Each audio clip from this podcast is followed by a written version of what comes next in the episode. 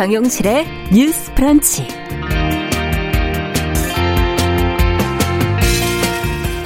안녕하십니까 정용실입니다. 요즘 차별금지법 제정에 대한 우리 사회의 관심이 높아지고 있는데요. 이 법의 취지를 좀 알리고 시민들의 힘을 모으기 위한 평등 버스가 어제 서울에서 조심스럽게 출발을 했습니다. 오는 29일까지 전국을 돌면서 기자회견 간담회 캠페인을 연다고 하는데요. 어, 생각해보면 과거에도 우리 사회 관심이 절실한 그런 사안들이 있을 때면 여론을 태우고 달리는 그 버스가 함께 했다는 사실 기억하실지 모르겠습니다. 이 세월호 특별법 제정 서명을 받기 위해 달렸던 2014년 세월호 가족버스 있었고요. 사측의 또 정리해고를 반대하는 노조원들이 크레인 고공 시위를 벌였던 2010년 한진 중공업 사태 때도 많은 시민들이 희망버스를 타고 가서 이 노동자들을 응원했지요. 자, 문제를 보는 시각에 따라 또 이해 관계에 따라서 찬반 의견도 있겠지만 또 과정상의 문제로 나중에 법의 판단을 받은 경우도 있긴 한데요. 어쨌든 우리 사회는 상식이라는 틀 안에서 이들 버스가 향하고 있는 그 방향을 바라봐 주었습니다. 자, 이제 막 출발한 평등버스. 종점에 어떤 팻말이 걸리게 될지 모르겠지만, 버스가 지나는 노선 위에서 우리 사회의 건강한 의견들이 좀 교환될 수 있다면, 이 또한 의미 있는 일이 아닐까 하는 생각을 해보게 됩니다. 자, 8월 18일 화요일 정용실의 뉴스 브런치 시작하겠습니다.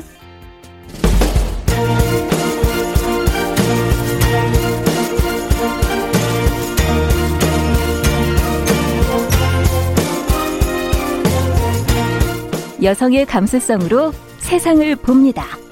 KBS 일라디오 정용실의 뉴스 브런치 여러분의 의견을 기다립니다. 문자는 샵 9730으로 보내주세요. 짧은 문자 50원, 긴 문자 100원이 부과됩니다. KBS 모바일 콩, 유튜브를 통해서도 무료로 참여하실 수 있습니다. 네, 정유실의 뉴스 브런치는 항상 여러분들의 의견 기다리고 있도록 하겠습니다. 자, 첫 코너 뉴스픽으로 시작을 해보죠. 어, 더 공감 여성정치연구소의 송문희 박사님, 안녕하세요. 네, 안녕하세요. 전혜연 사평론가 안녕하십니까? 네, 안녕하세요. 자, 지난 주말에 광화문 집회를 주도한 정광훈 목사, 오늘 지금 계속 뉴스에 많이 보도가 되고 있는데, 코로나19 지금 확진 판정을 받았다는 보도가 나오고 있어요. 어, 여기저기 지금 비상이 걸렸습니다. 정치권에도 지금 비상이 걸린 상황이고요.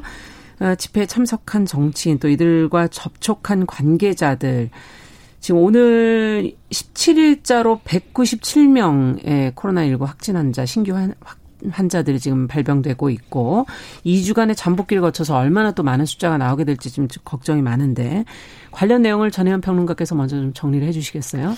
예, 지난 15일 광복절 집회 집회 뉴스로 많이 보셨을 거고요. 혹시나 현장에 가셨던 분들은 좀 경과를 살펴보시거나 방역 당국에 좀 협조를 하셔야 될 같은 상황이죠. 지금 일단 좀 나가지 않고 계셔야겠죠. 그렇습니다. 지금 예. 확진자 뉴스가 계속 나오고 있고요. 그리고 당시 연사 집회 연사로 나왔던 정광훈 사랑제일교회 목사도 어, 코로나19 확진 판정을 받았습니다. 네. 정광훈 목사의 일부 가족들도 지금 확진 판정이 받은 것으로 알려지고 있는데요. 이 정광훈 목사의 확진으로 인해서 정치권에도 아마 영향이 있을 것으로 전망이 됩니다. 그 네. 이유는 일단 이 집회 자체가 강력 보수 혹은 이제 굉장히 뭐 아스팔트 보수라고 불리는 사람들이 많이 참여한 것으로 알려져 있는데 이 집회에 지금 전현직 의원들도 참석한 것으로 전해지고 음. 있습니다. 통합당에서는 홍문표 의원이 현재 파악된 상황인데요. 이제 홍 의원의 경우에는 아마 지역구에서 상경한 집회 참가자들하고 접촉을 했고 3명 정도만 접촉을 했다 이렇게 밝히고는 있는데 네. 사실 의원이 이렇게 움직이는 경우에는 뭐 부자진들이 의원이 뭐 만료해도 뭐 참석하는 경우도 있고 또 지역 관계자들이 워낙 많이 이런 집회에 올라온 경우에는 사실 누가 참석했는지 파악이 쉽지가 않습니다. 그래서 음. 이런 점이 또 방역 당국을 긴장하게 하고 있고요. 또 유정복 전 인천시장, 네. 김진태 전 의원, 민경욱 전 의원도 이날 집회에 참석한 것으로 알려져 있는데요. 정치인들이 하는 일이 사람 만나고 대화하고 설득하는 거잖아요. 그렇죠. 그래서 지금 어느 선까지를 만났는지를 정확히 파악이 안 되고 있기 때문에 어 간접적인 전파 가능성이 또 제기되고 음. 있는 상황입니다. 어, 최근에 지금 여의도 순복음교회 교인 확진자 지금 여기 저기서 지금 전국에서도 지금 계속 예. 확진 소식이 나오고 있습니다. 여의도 예. 순복음교회는 국회 바로 앞에 있습니다. 맞습니다. 그렇다 보니까 직접적인 접촉이 아니라 인근에서 또 접촉을 한 관계자들이 국회로 음. 들어갔을 가능성도 지금 제기가 되고 있습니다. 어, 이런 상황에서 지금 8월 임시국회가 오늘 개막을 했는데 네. 국회가 열리면 또 어떻게 되냐? 의원들이 다 출석을 하죠 상임위별로. 그렇죠. 그리고 결산을 해야 되면 또 정부 부처 관계자들이 세종이나 광화문에 있는 청사에서 또 참석을 합니다. 네. 고위층이 참석하면은 관련 실무자들도 참석을 합니다. 이렇다 보면 굉장히 많은 참석자들이 국회에서 움직이게 되는데요. 국회도 아마 이로 인해서 방역을 강화할 것으로 보이지만 음. 방역 당국이 지금 계속 강조하고 있는 것은 증상이 의심되는 사람들은 외출을 자제하고 음. 특히 광복절 집회에 참가했던 사람들은 좀 자발적으로 명단에 안 들어가 있더라도 그렇죠. 조사를 좀 검사를 받아달라고 당부하고 있습니다. 예. 지금 굉장히 고비라고 얘기를 하는데요. 지금이야말로 많은 시민들의 관심이 필요한 시기고 정치권도 각종 집회에 참여하거나 너무 대다수 지역구 주민들과 접촉하는 것을 음. 좀 자제해야 되는 시기로 보입니다. 네, 정은경 음. 본부장께서도 가장 우려스러웠던 상황이다라는 말도 했었는데 어, 이 상황에 대해서 어떻게 저희가 이걸 바라봐야 될까요? 지금 그 정은경 본부장이 지금 대규모 유행의 초기 단계다 음. 이렇게 우려를 얘기를 하면서 만약에 N차 전파로 이어진다면은 마치 두기 무너지듯 방역이 한계가 올 수 있다 이렇게 얘기를 했는데 음. 가장 큰 문제는 언제 어디서든 누구에게나 감염될 수 있다라는 거랍니다. 그래서 음.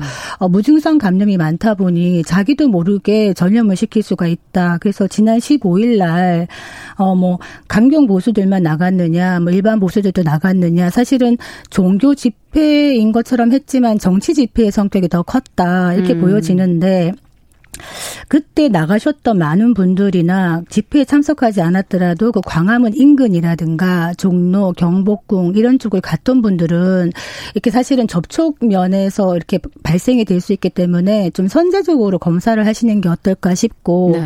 일단은 제 주변에도 이제 그런 분들은 자발적으로 이제 모임 같은 거 다 취소하시고 음. 집에서 자가격리 비슷하게 하시거든요. 그래서 음. 그렇게 했으면 좋겠다 싶고 지금 정치인들 중에 그 이제 문재인 대통령이 그 16일 날 이렇게 교회로 촉발된 거에 대해서 이런 말씀을 하셨죠. 국가 방역 시스템에 대한 도전이고 음. 국민 생명을 위협하는 불법 행위다 이렇게 얘기를 했는데 네. 여기에 대해서 정진석 통합당 의원이 어떤 말을 했냐면 특정 교회, 특정 종교인을 공격하는 목소리가 커지고 있다 이렇게 얘기를 했는데 제가 지적하고 싶은 거는 이거는 특정 집단에 대한 공격이 아니라 국가 방역 체계에 대한 우려를 음. 얘기한 것이기 때문에 정치적인 측면으로 보기보다는 국민의 방역의 측면에서 생각을 해야 된다. 그래서 사랑 제일교회가 지금 좀 심각한 상황인데요. 물론 사랑도 중요합니다만 생명이 제일 중요하죠. 그리고 음. 안전이 중요하기 때문에 지역의 지역 사회와 이웃을 생각하는 마음에서 지금 아직 조사를 하지 못한 한 2천여 분의 신도들이 계시다고 네. 하는데 그 중에 한 700분은 좀 연락이 안 된다 그래요. 그렇죠. 좀 자발적으로 조사에 임해 주시면 좋겠다 이런 생각이 들고 아 상반기에 정말 우리가 지쳐가면서도 살얼음판 걷듯이 힘들게 힘들게 버 버티고 있는데 네. 이렇게 또 다시 힘들어지면 후반기가 너무 걱정이 됩니다. 네. 저는 어쨌든 여의도를 중심으로 국회나 이런 곳에 있어서의 방역이 대폭 강화돼야겠죠. 워낙 음. 많은 인원이 움직이고요. 동선이 굉장히 넓습니다. 네. 지역구 의원들 같은 경우는 지역구하고 국회를 왔다 갔다 하면서 활동을 하거든요. 그러니까 이 방역이라는 것이 동선이 넓어질수록 굉장히 어려워지잖아요. 그렇죠. 그래서 정치인들도 각당 차원에서 음. 방역 수칙을 좀 만들어서 당분간은 지역구 모임도 좀 자제하고 네. 그리고 부처에서 공무원들이 너무 대다수로 이동하지 않도록 꼭 필요한 자료만 예 미리 좀 질의 요청을 해서 하는 방법 이런 지혜가 좀 필요한 시기라고 봅니다. 그리고 사실 이제 종교계의 역할이 저는 지금 굉장히 중요하다고 보는데 여름 되면 각 종교계에서 수련회라고 해서요. 뭐 집단으로 청, 단체로 예, 집단으로 예. 이제 뭐 1박 2일, 3박 4일 네. 이렇게 모여 있는 경우가 많은데 그런 부분 사실 지금 굉장히 위험한 시기잖아요. 그렇습니다. 그래서 사실 종교 지도자들이 오히려 이런 것을 좀 자제를 권고해야 되지 않을까 생각을 합니다. 네. 예를 들면 이제 교회 같은 곳에서도 침묵도 다지고 아마 이런 차원에서 이런 걸 많이 하는데 올해만큼은 오히려 지도자들이 나서서 이런 것을 좀 하지 않도록 음. 비대면 방식을 활용하는 방식을 좀 활용하는 지혜가 굉장히 필요할 것이라고 보고요. 저는 사실 지금 이게 지금 사랑제일개발 집단 감염이 수도권을 넘어서서 전국으로 확산되고 있다는 뉴스가 나오는데 가슴이 덜컥하는 것이 이제 음. 비가 그쳤으니까 얼마나 놀러 가고 싶겠습니까? 사실 많이 참으셨죠. 예, 긴 이제 장마였기 때문에. 예, 아이들과 함께 아마 많은 곳 놀러 가고 싶으실 텐데 아, 지금 시기가 워낙 시기인 만큼 다시 한번 좀 검토를 해 보셔야 될 것 같고요. 만약에 가게 될 경우에는 우리 옛날에 캠핑장에서 음. 식 나눠 먹고 이러면서 감염된 사례 보셨잖아요. 야외였는데도요. 예, 야외라고 너무 안심 할 게 아니라 방역 수칙 철저히 지켜서 더 이상 좀 전파되는 것은 차단하도록 음. 국민 개개인의 노력도 필요한 시기라고 봅니다. 그 정은경 본부장이 이런 말 했거든요. 사람 간의 접촉을 차단하는 것이 가장 중요하다 이런 얘기를 해서 네. 가급적 모임을 하면 안 된다. 그래서 지금 전문가들이 지금은 2단계이지만 3단계로 격상을 해야 된다라고 많이 얘기를 하고 있는 이유가 3단계가 되면은 뭐 어, 종교 시설 같은 것도 집회 금지할 수 있고 10명 이상 모이는 것도 네. 금지할 수 있고 이렇기 때문에 그렇게 되면 정말 더 많은 제약이 가해지거든요. 그래서 음. 3단계 되기 전에 2단계 정도에서도 정말 제대로 수칙을 지켜야 된다. 바이러스는 여야가 따로 있는 것도 아니고 그렇죠. 종교인 비종교인 있는 것도 아닙니다. 음. 하나님이 고쳐 주실 거다 이런 얘기를 무책임하게 하는 목사들 반성해야 된다고 생각합니다. 저는 이제 정치권에서 아마 8월 임시국회에서 결산과 상관없이 또 코로나 19를 놓고 음. 공방이 벌어질 수도 있겠죠. 정부가 잘했다 못했다. 근데 네. 저는 이제 비판을 하거나 어떤 문제점을 짚는 것은 필요하겠습니다만 근거 없는 주장을 지금은 정치권이 절대 하면 안 됩니다. 음. 정치인의 말 한마디는 곧 뉴스가 되기 때문에 굉장히 국민 혼란을 가중시킬 수 있다. 그래서 전문가들과 반드시 확인된 사실만을 근거로 주장을 하는 정치권의 지혜가 또 필요하다고 음. 봅니다. 지금 이제 어제 신규 확진자 숫자가 이제 발표가 됐는데요. 246명, 지역 발생이 235명, 거의 대부분이 지역 발생이네요. 닷새간 총 991명이 지금 어, 신규 확진자가 지금 나왔습니다. 앞으로도 2주간의 잠복기가 남아 있기 때문에 조금 2주 동안은 좀 자제해 주시는 노력이 모두 모든 사람에게 지금 다 해당되는 게 아닌가 하는 생각이 드네요. 자, 다음 뉴스로 좀 가보겠습니다. 음. 자, 경영계가 지금 내년도 건강보험 요율을 내리거나 최소 동결해야 하는 거 아니냐 하는 주장을 지금 하고 있는데 관련 내용을 송 박사님께서 좀 정리를 해 주시겠습니까? 어떤 이유에서인지. 예, 그 경총에서 17일 날 입장을 냈는데 네. 지금 이제 코로나19가 세계적으로 대유행하고 있는 상황에서 경제 고용의 위기가 왔다. 네. 그렇기 때문에 기업의 지불 능력이 매우 힘들게 악화되었다. 그리고 어, 전 세계 경제 회복 전망도 매우 불투명한 이런 상황 이기 때문에 내년도의 건강보험료율은 최소 동결할 필요가 있다 이렇게 얘기를 음. 합니다. 음. 정부의 계획은 뭐냐면 내년에 한 3% 중후반대 원래 올리려고 했다가 네. 지금 코로나19로 국민 부담이 크니 2% 중후반대로 올리겠다 이런 계획입니다. 예. 거기에 대해서 경총이 아 올리는 게 아니라 종전 수준으로 그냥 유지하거나 아예 음. 낮춰야 된다 이렇게 주장을 하는 겁니다. 지금 그 기업이 건강보험료 수입의 38%를 2018년 어. 기준으로 납부 중인데 예. 이 기업이 부담하는 것이 이것만 있는 게 아니라 근로자가 임금 근로자의 임금이 계속 상승했기 때문에 기업의 부담이 계속 증가하고 있다 함께 음. 그리고 지금 한국 경제가 1분기, 2분기 다 마이너스 성장을 하고 있다. 이거를 경기 후퇴라고 음. 본단 말입니다. 네. 그래서 장기 침체가 오고 있기 때문에 이런 걸 고려해야 된다. 기업이 살아남기 도 지금 힘든 상황이기 음. 때문에 보험료율을 올리는 게 많이 부담이 된다. 이렇게 강조를 하는 것이고 하나의 근거로 얘기하고 있는 게 국민들도 보험료 인상에 부담을 느끼고 있다라고 얘기를 해요. 음. 경총이 5월 달에 실시한 건강보험 부담 대국민 인식 조사를 보니 네. 내년도의 건강보험료율에 대해서 국민의 한 53.3%가 동결이나 인하를 요구했다.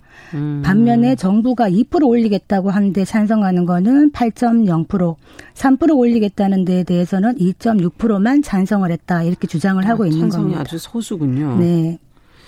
자, 이건 지금 이제 뭐 기업들의 어려움도 코로나19가 지금 빨리 멈춰야 사실은 조금 해결이 되지 않을까 싶기는 한데, 어, 고령화 추세라는 장기적인 또 측면에서 건강보험을 또 봐야 될 부분도 있고, 이번에 코로나19를 해결하는 상황에서 또 들어가는 비용도 또 생각해 본다면, 이게 어떻게 의료 재정도 더 필요한 상황인 건 맞거든요.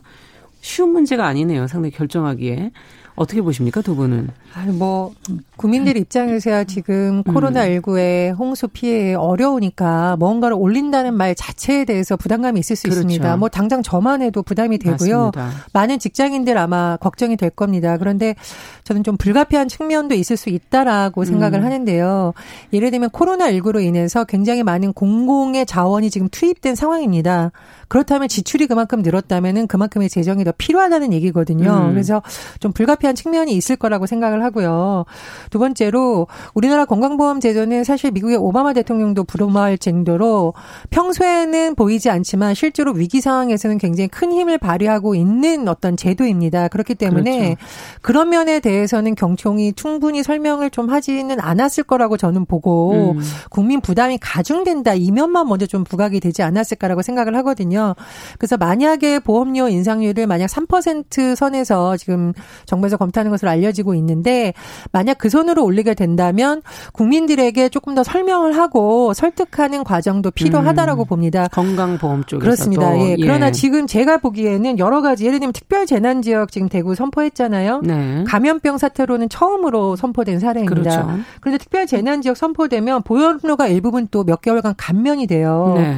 홍수 피해로 인해서 특별 재난지역 선포 우리 빨리 하라고 여러 번 얘기했는데 지금 일부 지역이 됐죠. 그렇습니다. 일부 네. 지역들도 피해 복구에 대한 예산만 지원되는 게 아니라 각종 이런 사회보험이라던가 음. 건강보험에 관한 것도 감면이 들어가거든요. 그래서 네. 지금은 굉장히 좀 불가피하기 어려운 상황이기 때문에 국민들 조금 이해해야 되는 부분이 있고 다만 국민의 부담이 워낙 크기 때문에 정부에서 정책 소통을 어떻게 하는지 굉장히 고심을 해서 국민들에게 좀 이해를 구해야 되는 시기라고 생각합니다. 네. 근데 이게 진짜 아까 말씀하신 대로 어려운 문제예요. 그러니까 음. 어, 한국이 이제 K 방역이 성공했다, 전 세계적으로 모범적이었다 이런 얘기를 하는데 그 이유 중에는 이 건강보험이라는 게 큰 역할을 했거든요. 네. 그러니까 우리 왜 기사에서 올해 3월인가 어떤 분이 코로나에 걸렸는데 십몇일 치료를 받고 나와서 본인이 낸 돈이 3만 원, 4만 원이었나 음. 이렇게 해서 나왔는데 했는데 국가에서 80% 그리고 음. 지방자치단체에서 20% 이런 네. 식으로 해서 본인은 실제로는 이제 4만 원밖에 안 냈는데 거의 진료비가 없는 거죠. 똑같은 사안에서 미국이었다면 4,300만 원은 냈어야 된다. 그렇죠. 그렇게 비교하면서 한국의 어떤 음. 건강보험의 의의에 대해서 얘기를 했는데 거기에 따라서 국민들도 같은 의식을 갖고 있어요. 실제로 건강보험공단에서 이제 7월에 발표를 했는데 네. 성인 2천 명을 대상으로 이제 국민건강보험 제도에 대해서 어떻게 인식을 하고 있느냐 조사를 했더니 음. 이런 코로나를 겪은 다음에 한 87%가 적정 수준의 건강보험료라면 부담할 가치가 있다 이렇게 얘기를 한 겁니다. 네. 왜냐하면 이번에 코로나19를 보니 건강보험이 있어서 정말 든든했다. 음. 우수성을 체감하게 되었다. 마음 놓고 진단 치료할 수 있었다. 이런 얘기를 하는데 문제는 이 적정 수준의 건강보험료가 어느 정도인가죠. 음. 지금 사실 건강보험료가 많이 이제 부담이 됩니다. 그렇기 때문에 당장 더 내는 거는 부담스러운데 네. 당장 더 내고 나중에 아플 때 병원비를 덜 낼 수 있는가 음. 아니면 당장 힘드니 당장은 보험료를 안 올리고 좀 덜 내고 나중에 아플 때 병원비를 더 내야 되는가 음. 사실은 이런 선택의 문제이기 때문에 그렇죠. 이 부분에 대해서는 국민들과의 의견을 모아야 되는데 장기적으로 어떤 건강보험의 재정 재정 건전성 음. 이런 얘기를 하자면 어, 올릴 수밖에 없지 않겠나 단계적으로 이런 음. 생각은 듭니다. 네. 지금 고령화 얘기를 많이 하는데요. 지금 고령화로 인해서 사실은 건강보험에서 나가는 지출은 더 증가할 것이라는 전망이 많습니다. 그렇죠. 근데 네. 이거는 사실 우리가 선택적으로 할 수 있는 문제는 아니에요. 음. 그리고 감염병 사태라는 것도 개개인이 피해갈 수 있는 부분이 아닙니다. 그래서 맞습니다. 이런 요소들도 음. 오히려 고려해야지 재정만을 생각 을 해서 만약에 제대로 튼튼하게 해놓지 않았을 경우에는 음. 오히려 부작용이 더 커질 수도 있다. 그리고 우리 프로그램에서 여러 번 지적을 했는데 건강보험이라는 것은 그나마 취약계층을 보호할 수 있는 마지막 보루 같은 성격이 음. 있습니다. 왜냐하면 주택과 더불어서 건강, 병원 문제는 사람의 생명과 생존과 문제. 직결되는 예. 문제예요. 그래서 그런 부분을 저는 좀 같이 봐야 된다고 생각을 하는데요. 다만 조금 아쉬운 부분은 경총이 이제 이런 어떤 결정을 할 때 예를 들면은 최저임금 인상 앞두고 음. 또는 지금도 이제 건강보험 정책 심의에서 아마 8월 중에 이 건강보험료 인상에 대해서 결정이 날 것 같거든요. 음. 경영계에서 본인들의 입장에 굉장히 적극적으로 홍보를 하고 있어요. 그럼 네. 저는 국민건강보험공단도 그렇고 정부 여당에서도 건강보험 제도가 가지는 긍정적 기능이라던가 음. 국민이 부담이 있지만 왜 이렇게 해야 되는지 조금 더 설득을 해야 된다라고 봅니다. 네. 그렇지 않고 올렸을 경우에는 굉장히 국민들이 반감이 생길 수가 있어요. 그렇죠. 제가 늘 강조하는데 정책 소통이라는 것도 굉장히 적극적으로 해야 되지 책상에서 되는 것이 아니다. 네. 그런 점을 좀 강조하고 싶습니다. 그러네요. 근데 지금 경총이 얘기하는 거에서 하나 좀 새겨들어야 될 거는 음. 지금 이제 문재인 케어라고 얘기해가지고 사실 보장성이 매우 강화되고 있죠. 그래서 음. 이런 부분에서 취약계층이라든가 국민들이 많은 혜택을 보고 있는데 이런 긍정적인 측면은 있지만 이런 보장성 강화의 과정에서 또 건강보험의 적자가 지금 계속 나고 있기 때문에 이런 타이밍을 어떻게 스피드를 조절할 것인가 이런 부분도 조금 의논이 되어야 되지 않겠나 싶고 건강보험에 대해서 부정 수급도 문제가 심각하더라고요. 야. 그래서 이런 부분도 세세하게 들여다봐서 이게 제대로 조금 세계적으로 운영을 해서 지출 불필요한 지출 누수를 좀 줄이는 것도 함께 그렇죠. 해나가야 되는 시점이다 이렇게 보여집니다. 근데 경총에서는 예전에 이명박 정부에서 법인세 인하를 했단 말이에요. 음. 그럼 법인세 인하 이후에 그것이 아마 뭐 일자리를 더 창출한다던가 더 많은 기업이 뭐 국내로 돌아오는 효과를 가져올 것이라고 경영계에서 많이 주장을 했었는데 사실 그랬느냐에 대해서는 좀 논란이 있습니다. 그래서 경총에서도 늘 우리가 고통 분담을 얘기할 때 그런 부분에 대해서는 좀 얘기가 부족한 게 아니라 아쉬운 점이 있고요.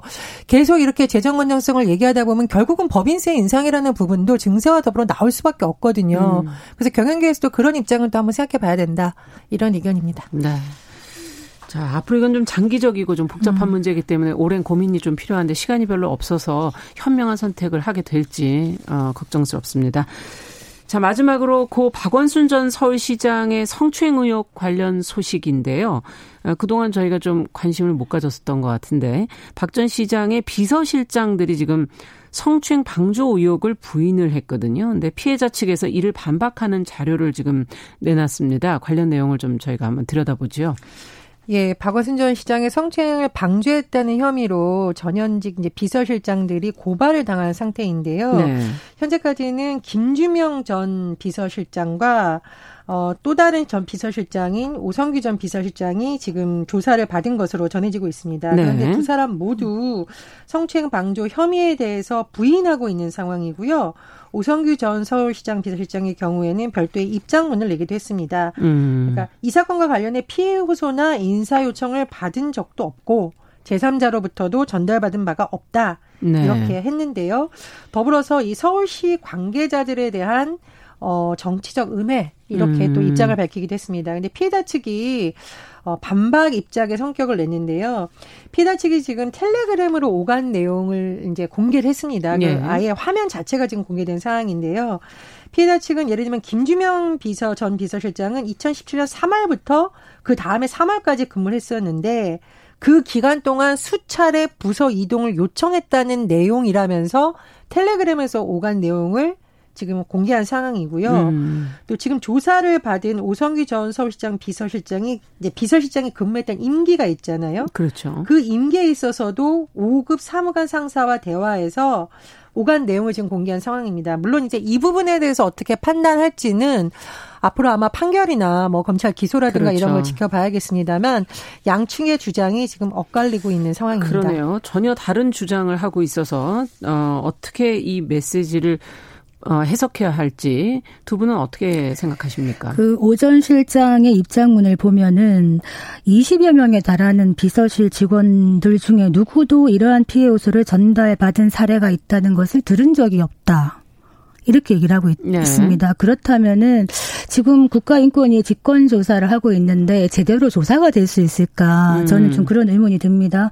명확한 사실 규명이 필요하다고 했는데 네. 어, 지금 이제 그런 입장문에 대해서 이제 피해자 측에서 텔레그램 일부를 공개를 한 것이죠. 음. 아마 제대로 된 수사에 들어가게 된다면은 더 강력한 어떤 증거들을 차차 제시하게 되겠지만 이 과정에서 저는 좀 걱정이 되는 것이 이 이런 것들이 피해자 측을 향해서 정 정치적 의미이고 공세다라는 프레임을 씌우는 거에 대해서는 음. 위험한 발상이다. 이거는 그냥 그 본질이 성추행 의용 아닙니까? 그렇기 네. 때문에 정치적인 색채를 키운다기보다는 우리가 이제 공익신고자 보호법이 있습니다. 제가 떠오른 거는 서울시에서 관계자들이나 근무하는 분들 중에 한 분이라도 이런 부분에 대해서 인지를 했거나 들은 바가 있거나 하시는 분은 음. 공익신고를 하시면 어떻겠는가. 그래서 음. 공익신고자를 제대로 보호하고 그다음에 불이익이 가지 않도록 하고 추가로 보상까지 제대로 할 수 있다면 은 조금 수사에 진전이 있지 않을까 이런 생각을 해봤고요. 네.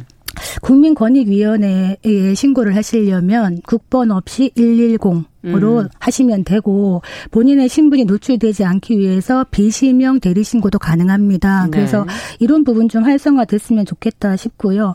어 진실과 참기름은 항상 물에 떠오른다 그래요. 언젠가는 그래서 이런 부분들이 묻히 참기름 네. 네. 참기름도 떠오르고 네. 진실도 네. 떠오르고 하니 묻히지 예. 않도록 음. 좀 지켜봤으면 좋겠다 싶습니다. 그러네요. 음. 어, 국가인권위가 직권조사를 결정을 했고 음. 또이 피해 사실과 관련된 증거 자료도 제출된 것으로 알려지고 있습니다. 그러니까 어, 대중들이나 언론에서 어, 직접적 증거 있으면 다 공개를 해라 이렇게 하고 있는데 음. 이게 굉장히 특수한 상황이고 또 피해자 신변 보호나 또는 사건과 관련 없는 사람들이 이 사건에 연루되는 그렇죠. 것을 막기 위해서 사실 증거를 일반에게 공개하는 것은 굉장히 좀 조심스러운 그럼요. 부분이에요. 음. 그래서 언론이나 대중들도 이 사건에 대해서 왜 증거 자료 우리한테 안 보여주냐라고 판단하기에는 좀 어려운 부분이 있다라는 거 말씀을 드리고요. 인권위에서 직권 조사할 때 그런 부분을 감안해서 실체적 진실을 밝히는 것 저는 오히려 그것이 더 많은 부 부작용을 막는 방법이라고 음. 생각을 합니다. 네, 제대로 수사가 이루어지기를 기대해 보겠습니다. 뉴스픽 전혜연 평론가, 더공감 여성정치연구소 송문희 박사 두 분 수고하셨습니다. 감사합니다. 감사합니다. 자, 정용실의 뉴스 브런치 듣고 계신 지금 시각 10시 31분이고요. 라디오 정보센터 뉴스 듣고 오겠습니다.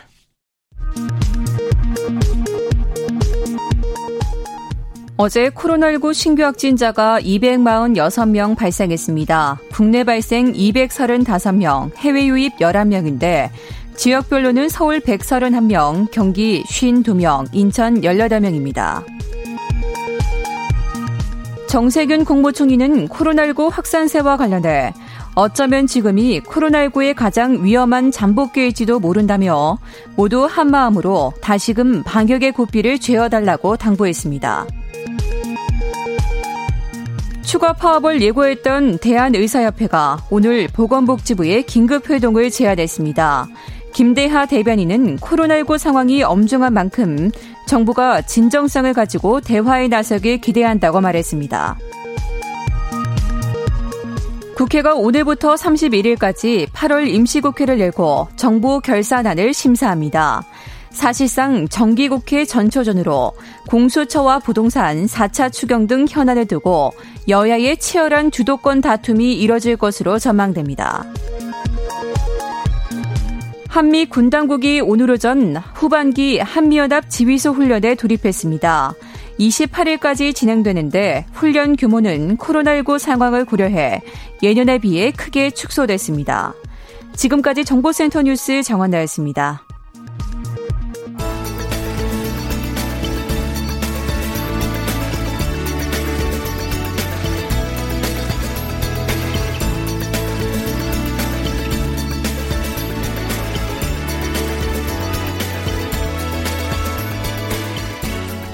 세상을 보는 따뜻한 시선. KBS 일라디오 정용실의 뉴스 브런치. 매일 아침 10시 5분 여러분과 함께합니다.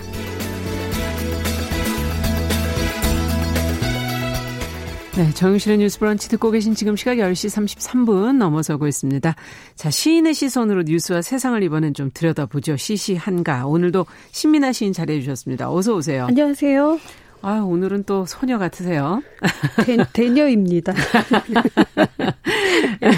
자, 오늘 어떤 뉴스를 가져오셨는지. 오늘은 또 분위기를 네. 바꿔서 살짝 음. 유익한 정보도 가져왔어요. 아, 그래요? 네, 최근에 SNS에서 관심을 모으고 있는 행사를 하나 소개해 드리려고 하는데요. 네. 서울시와 행정안전부가 주최하는 실패한 취미 부활전이라는 게 온라인으로 지금 열리고 있습니다. 실패한 취미 부활전? 네. 다시 실패했던 걸 뭐 부활하겠다? 그런 거겠죠. 하죠. 예. 그래서 실패한 취미 관련 용품이나 음. 그리고 시민들의 방구석에서 잠자는 실패의 흔적이라고 할 수 있는 물건을 기증받아서요. 아. 온라인 경매와 판매를 하는 건데요.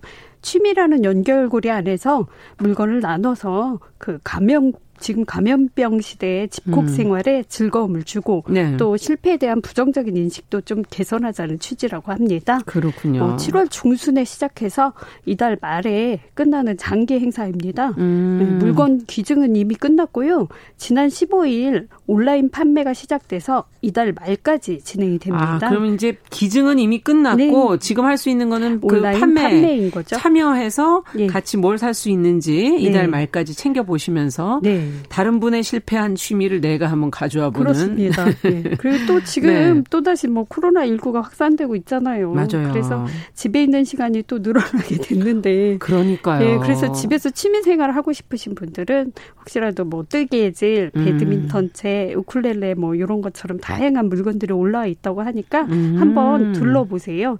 그 부대 행사로 실패 박람회라는 토크 콘서트도 이번 주에 온라인으로 진행되는데요. 온라인으로 예. 네. 인터넷에서 실패한 취미 부활전 이렇게 검색하시면 아. 홈페이지나 뭐 SNS 계정이 나오니까요. 예. 자세한 정보는 거기서 확인하시면 되겠습니다. 야, 이게 제목이 참 재밌어요. 예. 실패한 취미 부활전. 네. 실패한 취미가 누구나 한두 개씩은 있잖아요. 네. 시민아 시인도 있으세요? 수두룩하죠. 저도 정말 남부럽지 않은 취미 부자라서 뭐 아, 그래요? 예, 그 최근에는 수플레 만들기 이건 막 머랭 치다가 팔이 빠질 것 같아서 못하고 지우개 판화. 어, 지우개 판화라는 것도 예, 있어요? 지우개 널쩍한 거에다가 이렇게 판화를 파는 거죠. 아 그래갖고 찍는 거예요? 물감 네. 묻혀가지고? 네, 아. 그것도 있고 뭐 오카리나는 불었더니 친구가 코끼리 우는 소리 같다고 하고 나면 배가 너무 고파져서 제가 그쵸. 그냥 스스로 포기했습니다. 네, 그 부는 게 은근히 쉽지가 않아요. 아나운서님은 혹시 저도 예전에 악기를 좀좀 해보려고. 아하. 네, 그 리코더. 예, 네, 그 그거는 어릴 때 얘기고 제가 나름 클라리넷 아. 이런 거 한번 샀다가 장식품으로 아. 집에 그렇게 화려하게 장식이 네, 화려한 장식을 계속 하다가 음. 녹이 쓸다 쓸다. 네, 이제 처분이 참 됐죠. 아깝네요. 아까웠어요. 네. 그 굉장히 그 중고였지만 네. 좀 주고 샀거든요. 네. 그런 것도 한번 물건 이제는 끝났지만 아, 예, 다음에 하면 또 내놓으셔도 좋겠네요. 그러니까 근데 이미 그거는 벌써 이미 예, 예 버렸죠. 뭐. 예. 예. 아, 이 취미라는 게 네. 사실은 뭐 실패가 있나? 늘 하다 보면 실패 뭐 당연한 거 아닌가?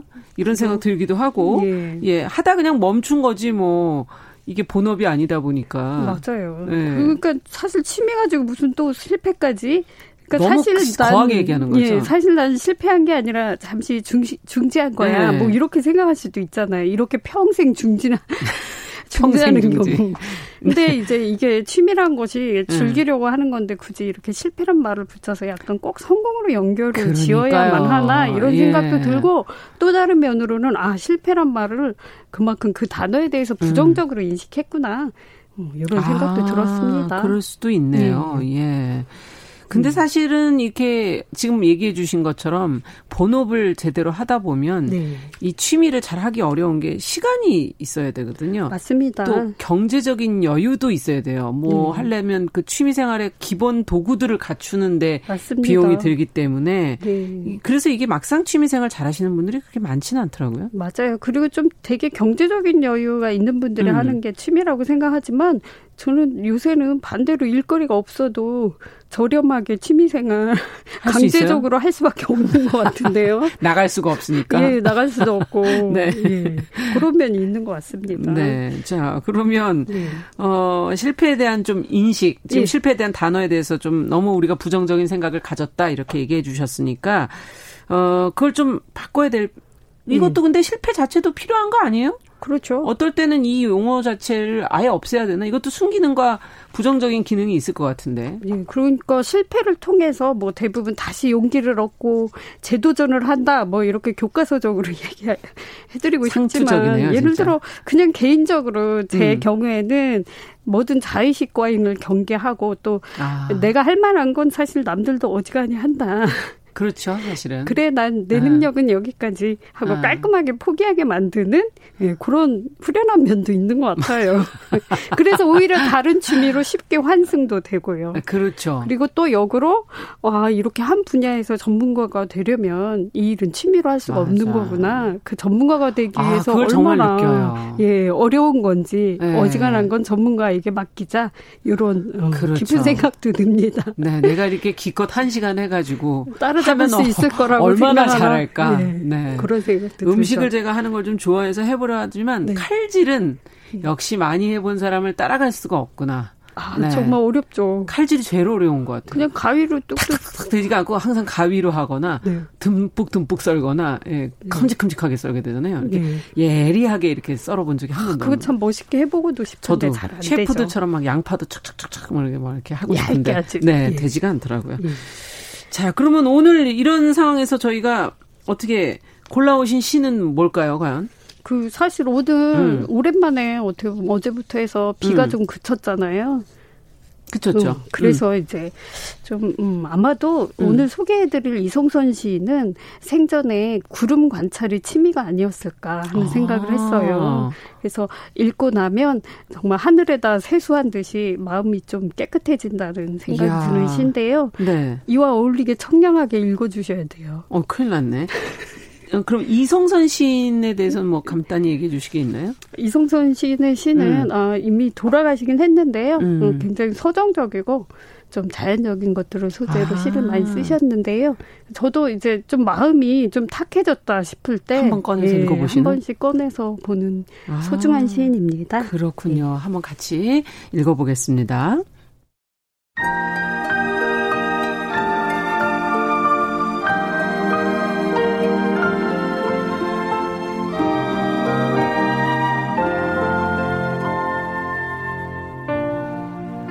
구름 이성선 구름은 허공이 집이지만 허공엔 그의 집이 없고 나무는 구름이 밟아도 아파하지 않는다.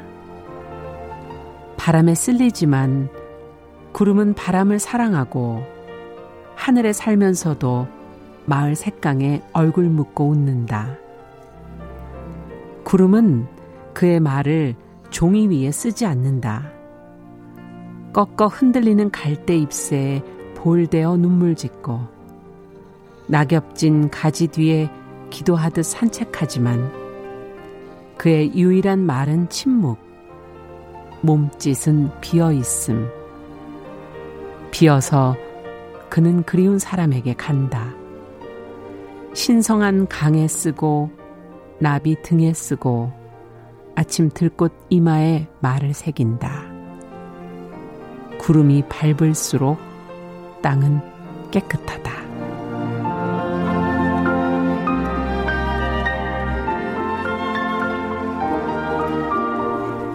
아우 힘들어. 저는 듣는 저는 개운하고 좋은데 숨 차셨죠? 아우 숨 찼어요. 왜냐하면 이게 청순하게 어떻게 보면 이게 청량하게 읽는 게 어, 힘들어요. 아, 마음이 전... 탁하기 때문에. 어. 정치 이슈를 하고 나면 탁해져가지고. 한 번 씻는 시간이 필요합니다. 예. 아, 근데 예. 저 여기가 참 인상적이네, 읽으면서. 그의 유일한 말은 침묵, 음. 몸짓은 비어 있음. 음. 우리 인간이 좀 이렇게 빈 구석이 좀 있으면 예. 좀 상대를 편하게 해줄 텐데.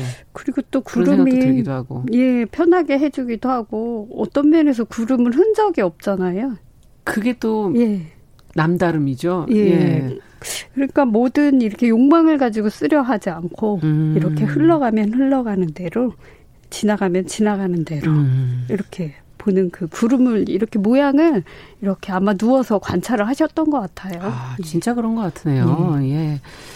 끝으로 저희가 이 좀 의기소침, 실패와 예. 의기소침으로부터 좀 긍정적인 순기능을 예. 저희가 찾으면서 끝으로 많은 분들에게 건네고 싶은 말씀은 예, 요새 또 홍수가 물러가니 또 다시 확진자가 많이 나오고 아, 그래서 좀 힘든 시간 보내는 분들도 많을 텐데요. 음. 가끔 너무 절실하지 않게 또 너무 애쓰지 않고 인생을 약간 취미처럼 살 수 있다면 얼마나 아. 좋을까 싶기도 해요. 네. 그리고 또 늘 성공과 실패를 그 기준으로 삶의 기준으로 정하는 게 맞나 맞아요. 싶기도 하고요. 음.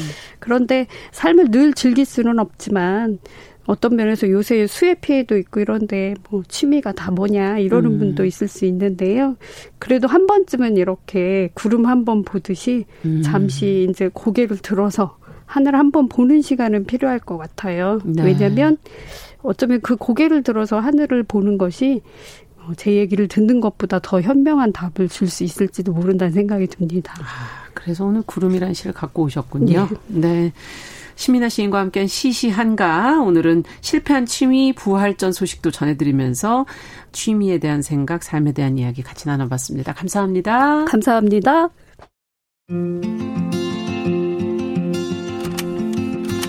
우리는 만났다.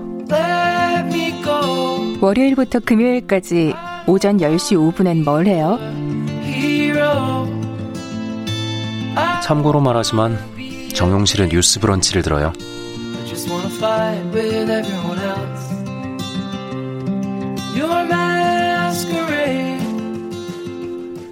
네, 정우실의 뉴스 브런치 듣고 계신 지금 시각 10시 45분이고요. 우리의 생존의 문제로 다가온 환경오염, 기후위기 저희가 계속, 어, 긴 장마 기간에도 강조해드렸었죠. 오늘도 생존하자, 환경하자. 어, 그린피스 서울 사무소 김지석 전문위원 함께해 주셨습니다. 어서 오십시오. 네, 안녕하세요. 네. 여유 있는 시간이 항상 찾아오는 이 칙칙하고 아, 여유를 끝내고 나면 다시 생존을 해야 돼요. 어, 다 그렇죠. 사실은 네. 현실은 예. 현실로 왔어요. 아까 그 구름 관련해서 밖에서 듣고 있었는데 네. 이 구름이 예를 들어서 수해 입으시면 굉장히 무서운 거잖아요. 아, 그렇죠. 사실은 아마 이 구름 음. 그 책이었나요? 시였나요? 그거 시였습니다. 쓰신 분은 아마 기후 변화가 오기 전에 좀 그럼요. 평화로운 시기에 쓰신 게 아닐까. 예, 네. 그럼요. 예전 분이시니까. 네. 네. 자, 그러면 오늘은 우리는 어, 그동안에 강조했던 내용들을 좀 요약해서 정리를 좀 해볼까요? 아, 예. 그니까 제가 항상 그 해결책이 뭐냐고 하시니까. 음. 늘 제가 여쭤보는데. 네. 매 방송마다 매번 대사가 비슷한 답을 주시잖아요. 그게 자꾸. 왜냐면은 네. 그 방역도 마스크 쓰고 거리 두고. 아. 맞아요, 어, 맞아요. 손 씻기 해야 되는 게 안 따라주면 뭐 안 되는 것처럼 필요 없죠. 다 소용없죠. 네, 거기다가 이제 마지막에 백신이 이제 와줘야 되는 것처럼 예. 그래서 그냥 제가 반복적으로 말씀 좀 드리려고요. 전기차는 네. 전기는 일단 태양광이나 풍력 같은 걸로 만들어야 되고 자연에서 네, 얻어야 되고 눈에 보기에는 좀 안 좋을 수 음. 있지만 어 이제 뭐 우리의 목을 조르는 온실가스 음. 네, 기후 위기는 가는 이제 안안 가져오는 물건들이니까 네. 그다음에 자동차는 전기차로 바뀌어야 되고요. 음. 그 자동차의 전기는 태양광 풍력으로 만든 전기로 맞아요. 하면 되고 그다음에 이제 태양광 풍력으로 만 이용해서 만든 음. 예, 수소 생산이 있어야 되고 음. 그다음에 식단도 바뀌어야 됩니다. 이게 소고기가 이게 결국 먹는 것도 바꿔야 되나요? 예, 육식이 음. 되게 이제 안 좋은 게 많은데 특히 소고기가 음. 좀 영향이 좀 심하고요. 예, 음. 그다음에 뭐 닭고기, 돼지고기가 이제 소고기만큼은 아니어도 예. 그래도 그쪽도 마찬가지인가요? 어, 음. 예, 한 5분의 1 정도 됩니다. 소고기 대비. 예. 아. 예. 네, 이거는 뭐 예, 그래서 뭐그 네 가지를 하여튼가 솔루션이고 음 그게 이제 예, 하, 그거 하면 됩니다. 근데 그걸 음. 안 하면 음. 이제 뭐 다른 거 아무리 해봤자 안 되는 거고요. 음, 예. 결국은. 바꿔라. 네네. 지금 가윤아님께서 제가 오늘 종이컵 요 며칠 지금 계속 종이컵 썼더니 저희 이제 커피를 뽑아오거든요. 근데 빨리 텀블러로 바꿔달라고 알겠습니다. 노력하겠습니다. 네, 근데 예. 이런 면도 있습니다. 텀블러를 음. 이제 사서 이제 오, 많이 안 쓰면 많죠? 있죠. 예, 많이 안 쓰면은 사실은 그 텀블러 만들 때 에너지가 많이 들어가거든요. 아. 예, 그래서 제가 원래 전공이 그거였어요. 그러니까 어떤 방식이 어떤 게 가장 효과가 적으냐, 그러니까 예. 오염이 적으냐인데, 어, 저는 이제 근데 그 말씀을 드리고 싶어요. 우리가 하도 그 생활 신천을 강조하다 보니까, 음. 이렇게 예를 들어서 대형 디젤 SUV를 몰고 와서 음. 텀블러를 들고 있는 사람은 이 스튜디오 안에서는 텀블러를 가지고 있는 걸로 나와서 친환경적인 네. 것 같지만, 이제 차를 몰고 온 게 사실은 훨씬 더 이렇게 안 좋은 아, 차를 몰고 올 수 있단 말이에요. 그렇죠. 그래서 작은 실천을 굉장히 강조를 하는 우리가 메시지를 몇십 년을 들었잖아요. 예. 네, 예, 물론 중요하지만 사실은 예, 아까 국가 단위로 예, 그리고 개인 실천도 뭐 음. 전기차를 조금 뭐 불편할 수 있지만 산다든지 그렇죠. 노력을. 예, 사실 장점이 굉장히 많거든요. 그래서 음. 예, 그래서 하여튼 예, 그 어, 텀블러 뭐 내보가 왜안 있냐 이런 것에 음. 조금 벗어날 필요도 있습니다. 이게 예, 에어컨 왜 켜놨냐 뭐 이런 네. 거. 예. 지금 우리는 이제 장마를 겪고서 이제서야 이제 좀 해를 보기 시작했는데 다른 지역들 해외 캘리포니아 이런 데는 아주 지금 뭐 폭염이 심하다면서요. 지금 더운 데가 많다면서요. 네, 네. 지금 예. 그 우리나라에서 또 이제 원래 폭염이라고 했지만 서울은 아직은 이제 모르겠어요. 그렇게 덥지 않잖아요. 예. 예. 그래서 보면은 또 이럴 때 또 마음이 느슨해지거든요. 이렇게 음뭐 괜찮은 것 같은데 이번 여름 선선하게 지나가고 음. 사실 수도권에는 아주 큰 비 피해가 또 이렇게 많지는 않았고 음. 예 그래서 근데 이제 보면은 캘리포니아는 지금 약 40도까지 올랐고요. 예 그리고 산불이 난다고 저번에 말씀드렸는데 저번에 예 잠깐 얘기해 주셨어요. 더 많이 지금 나서 예. 그 마른 하늘에 번개가 많이 쳐가지고 번개까지 쳐요. 네, 아, 그게 내려서 그런가요? 예, 그래서 번개가 더 치는 것도 기후변화 영향이 있다라는 논문도 제가 한두 번 보긴 했는데, 음. 어, 뭐, 그것까지, 그건 약간 좀 더 연구가 필요한 부분인데, 네.